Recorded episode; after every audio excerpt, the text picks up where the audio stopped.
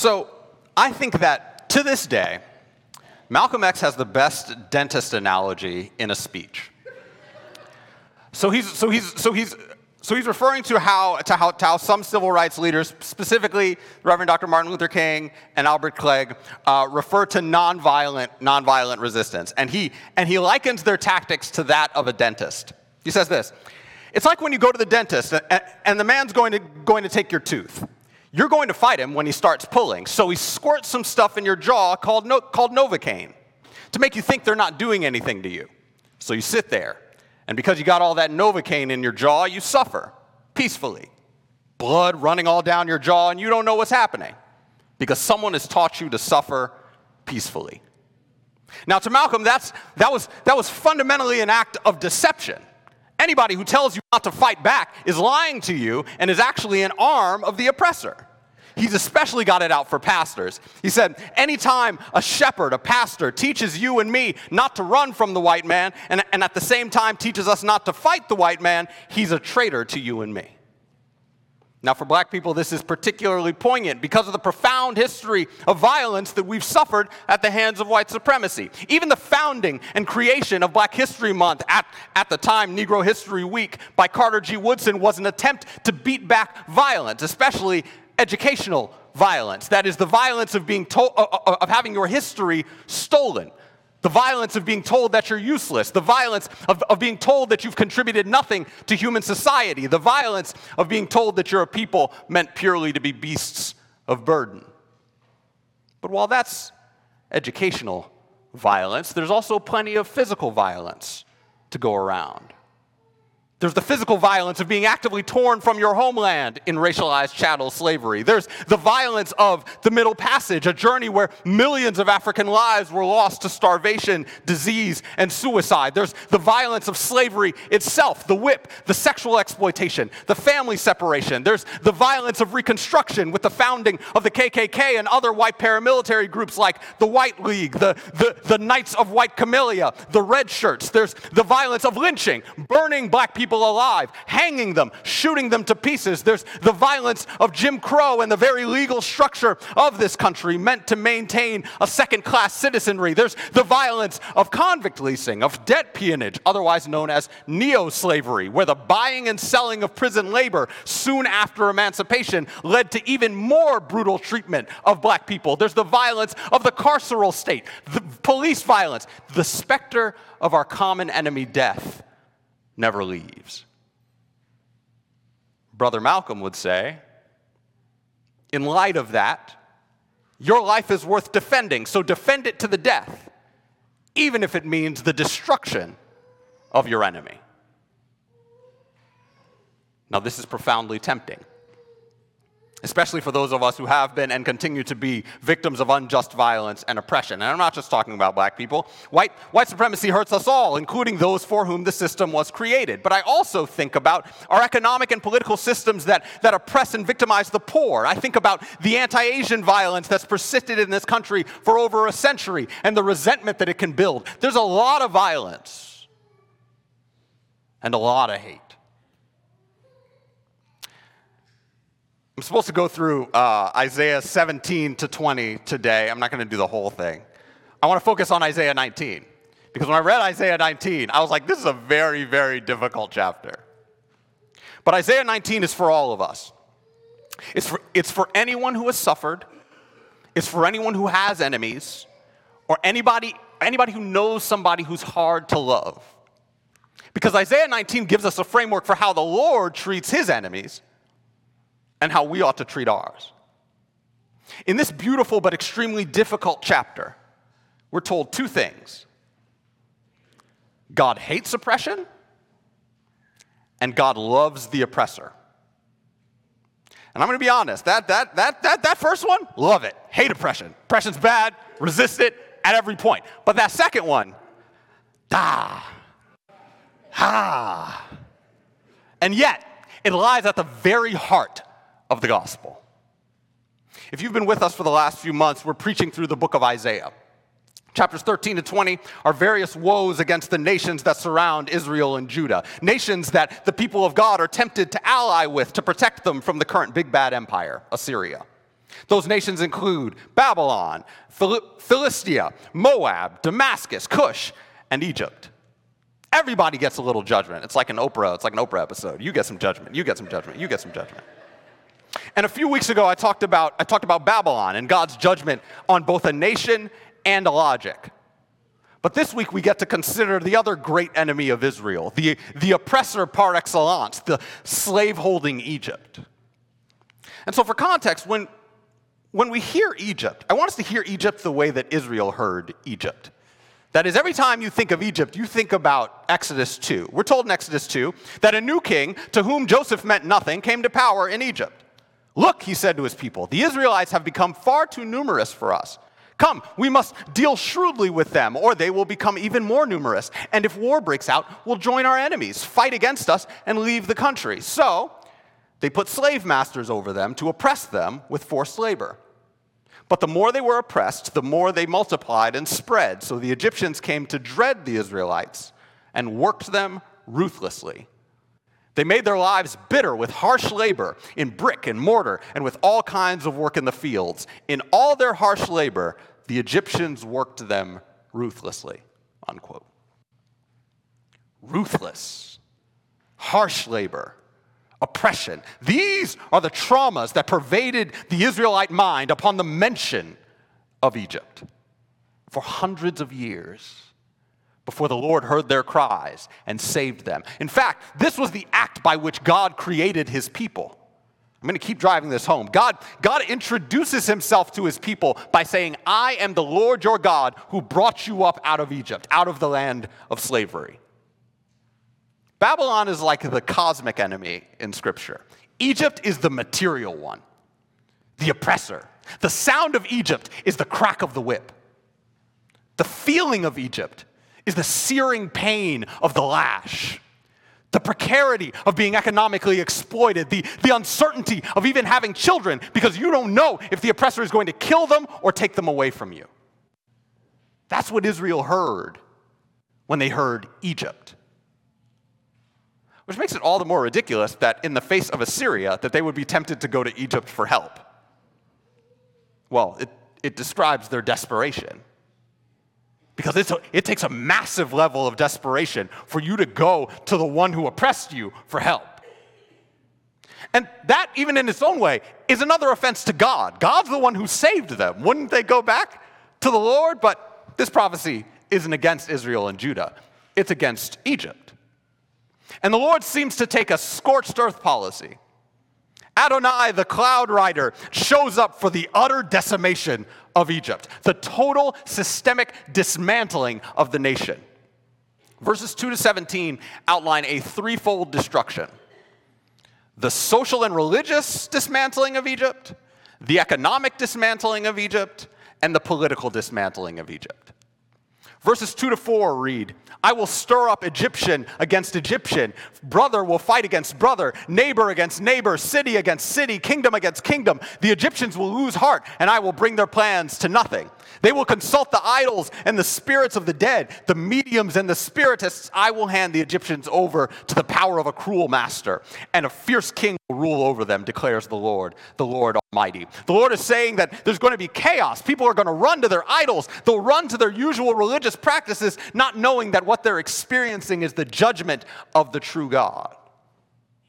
But not only are they going to suffer social collapse, they will also suffer economic collapse. Verses 5 to 10 are all about money because they're all about the Nile River. Now, this is one of these points of, of cultural disconnect for many of us, mostly because we've been intentionally divorced from the land. Land for us is a commodity to be bought and sold rather than a material source of life. So this past week, when we had uh, when we had small group, I asked the I asked the small group uh, if you were a billionaire, you had as much money and much money in the world. How would that change your life? What's the first thing that you would do? Now, when I asked that question to myself, I thought selfishly, and I was like, the first thing I'm going to do is I'm going to make a, uh, a se- there's going to be a secret room in the house that'll open up behind a bookcase, and it'll open up into, into, a, into a massive library. It's like Rick Warren. There's a video of Rick Warren of like him actually doing this because he actually has this in his house. But there were two members of the small group who decided to love with their money. Um, and, and, and, and, they, and they, said that they, they said that they would purchase land to house people, to care for their family, to care for communities. They understand that land is life. Now, our country's history is one of consistently stripping land from people. One example the dispossession and expropriation of land from our Native American neighbors. But here's another example. At the end of the Civil War, General William T. Sherman met with a number of black leaders in Savannah, Georgia, and he asked them what newly freed people needed. And the answer came from a minister named Garrison Frazier. He said, The way we can best take care of ourselves is to have land and turn it and till it by our own labor. And so, what Sherman did he set aside 400,000 acres of confiscated land for freed slaves. It's called Field Order 15. It's where the idea of 40 acres and a mule came from. Like, this is actual land that after the Civil War was confiscated from plantation owners and given to freed slaves. The bad news? Within a year, Lincoln had been assassinated, Johnson became president, and in order to maintain, quote, a white man's government, his words, not mine, he took that land out from under them and gave it back to, to plantation owners. Land is life. We often forget that, but Egypt could not. The Nile is the longest river in the world, and life followed the Nile because outside of that area was lifeless desert. The Nile provided resources and food, fertile land for growing crops, ways to travel, not only for people, but also for materials. But in Isaiah 19, 5 to 10, the Nile dries up. The canals stink. The, dream, the streams dry up. The fields die, and everyone who depended on them wails. Complete economic destruction. And we ain't done. Verses 11 to 15 the officials of Zoan are, are nothing but fools. The wise counselors of Pharaoh give senseless advice. How can you say to Pharaoh, I am one of the wise men, a disciple of the ancient kings? Where are your wise men now? Let them show you and make known what the Lord Almighty has planned against Egypt. The officials of Zoan have become fools. The leaders of Memphis are deceived. The cornerstones of her peoples have led Egypt astray. The Lord has poured into them a spirit of dizziness they make Egypt stagger in all that she does as a drunkard staggers around in his vomit. The imagery is stark. The Lord has basically drugged Egypt's leaders. Their political leaders can't, can't help them in their time of need. They're too busy being confused. They are without recourse. Total social, economic, and political collapse. Now, I want you to imagine your enemy, someone who wants you dead. Now, I know that that also could be hard. So, so, so what, about, what about someone who has harmed you in the past? Someone who you don't even want to think about because it makes you angry. Someone you can't forgive. Or maybe it's someone you don't want to forgive. Maybe even that's too much. What about somebody who you think is difficult to love? Someone who constantly gets on your last nerve. Have you ever, maybe, perhaps in your darkest moments, wished ill upon this person? Maybe, maybe they'll get into a car accident. Maybe they won't get that job. I won't entertain all of those thoughts. What I want us to see is that we have all, at some point in our lives, wished for someone else's destruction, or at least their radical humbling. And if you're Israel, it makes complete sense for you to think that about Egypt. If you're Malcolm X and you continue to witness anti black violence and exploitation, if you're the descendant of a lynching victim, if your child was killed by a mass shooter, if you're a victim of abuse, we want revenge. We want the oppressor destroyed. When, when, when, when I see innocent black men, women, and children killed by police or anyone, I don't just want the offenders in jail, I want them under the jail. Those of us who, who are deeply justice minded have this temptation. We don't just want the oppressor, we, we, we don't just want the oppression to stop, we want the offender to burn. But then verses 18 to 25 come in. And this is the payoff because this is the application. This is the main thrust of this passage that God ordains the social, religious, economic, and political collapse of Egypt, but He does not ordain its destruction. God rips the rug entirely out from under Egypt, and then He redeems them. We're told in verse 18 that Egyptian cities will swear allegiance to the Lord. We're told in verse 19 that physical monuments of, of Adonai worship will be both in the middle and on the borders of Egypt. We're told in verse 20 that Egypt is going to cry out and God's going to send a redeemer to Egypt. In verse 21, we're told that the Lord reveals himself to the Egyptians they acknowledge him and sacrifice and vow to him. We're told in verse 22 that the Lord sends a plague, but then he heals Egypt.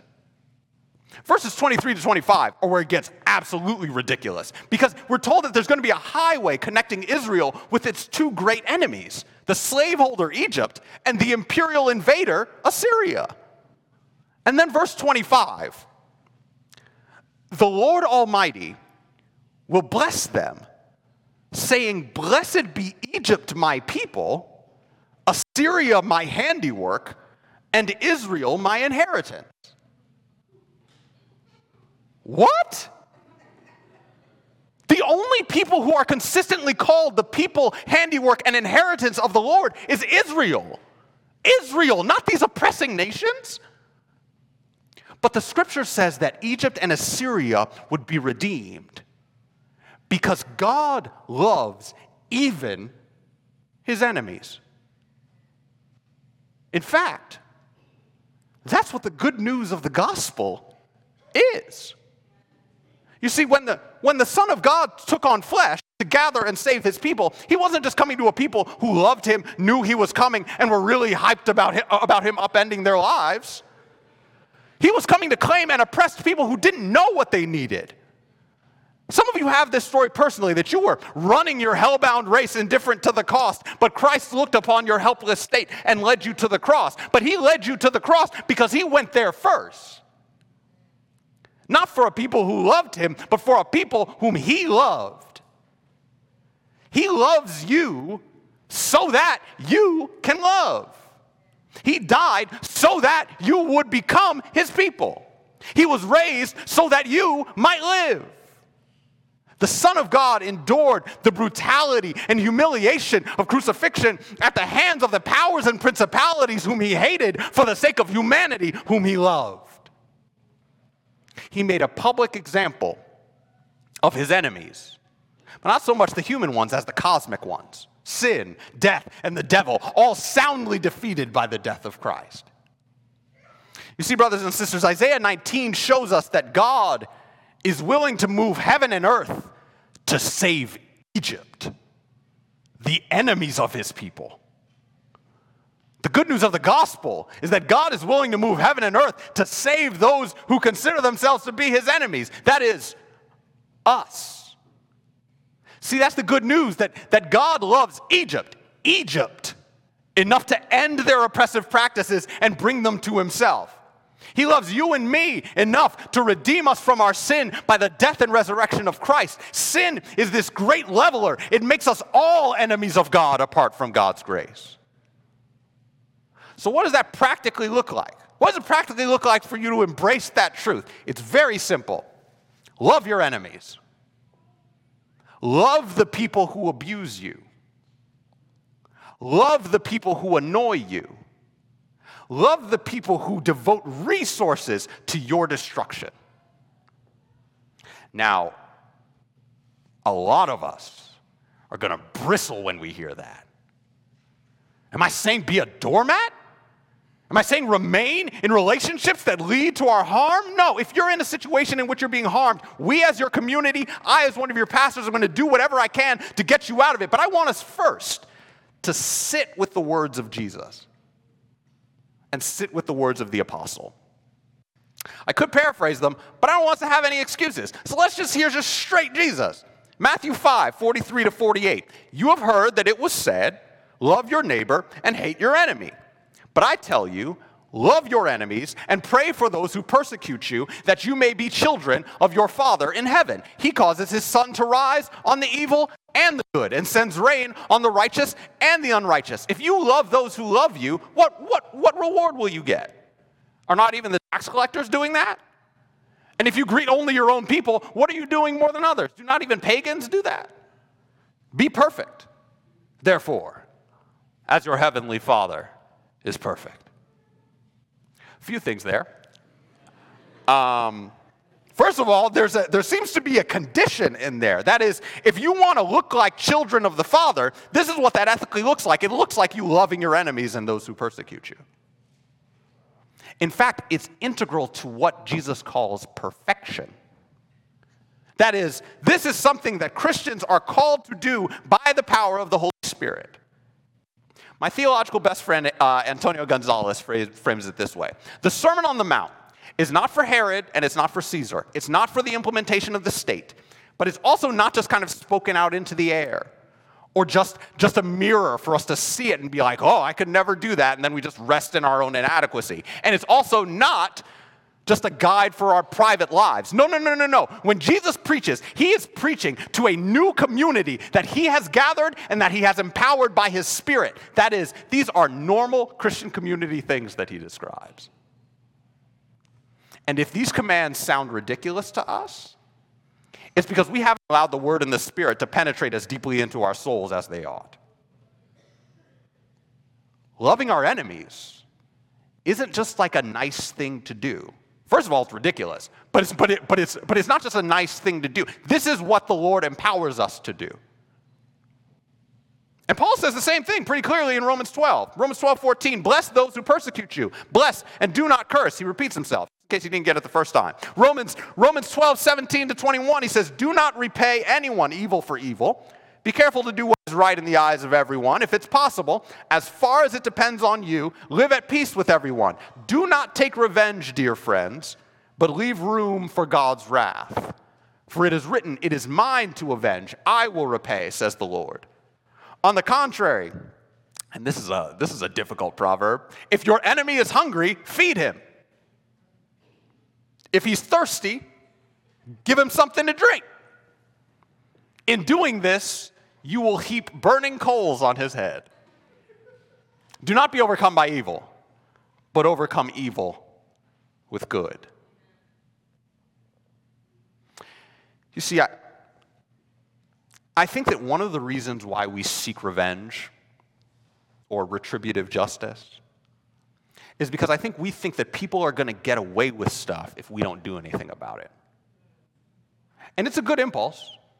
We don't like injustice, especially when it happens to us and those whom we love. We're, we're, we're in systems that, that, that, that don't mete out justice justly. Some people get it, other people don't. But, but, but, but, but there's something that we all need to know and that we all need to deeply, deeply believe, and it's that nobody gets away with anything.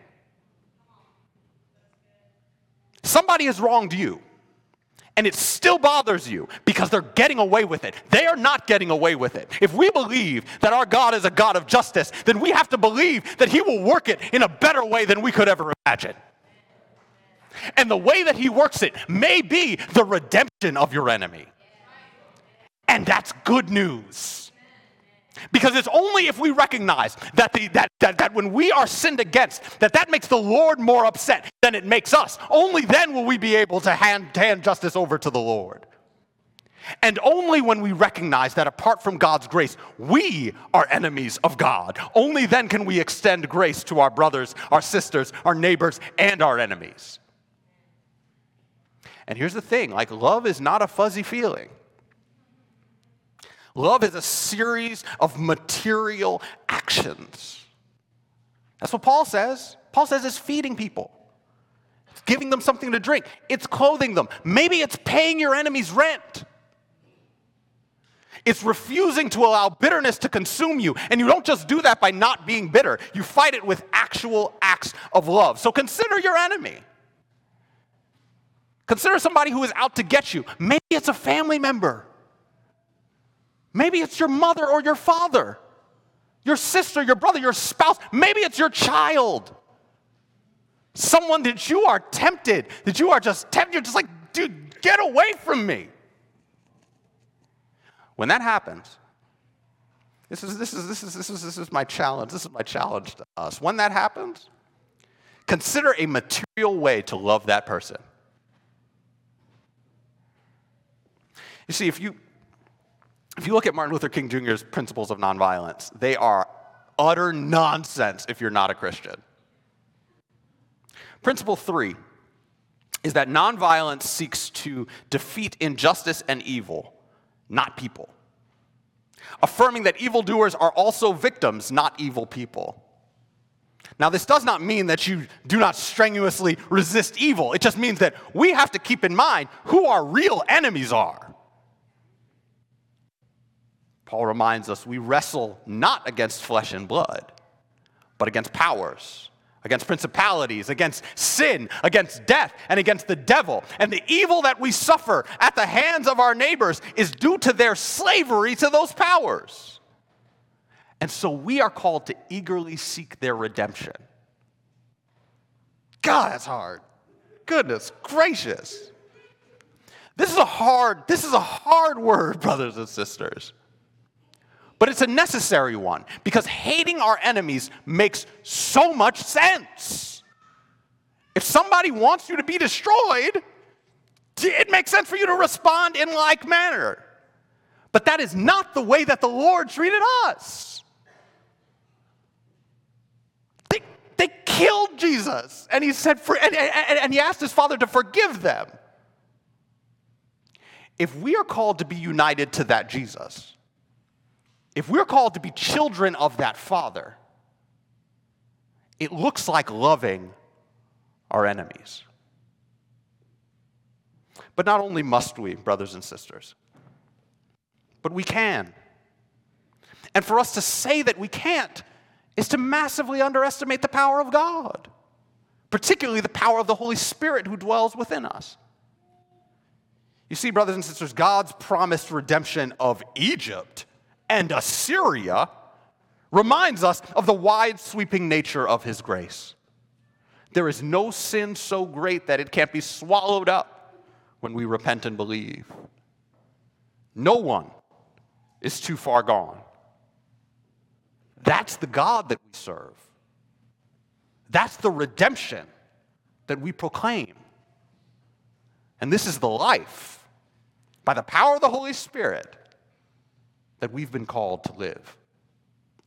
Let's pray.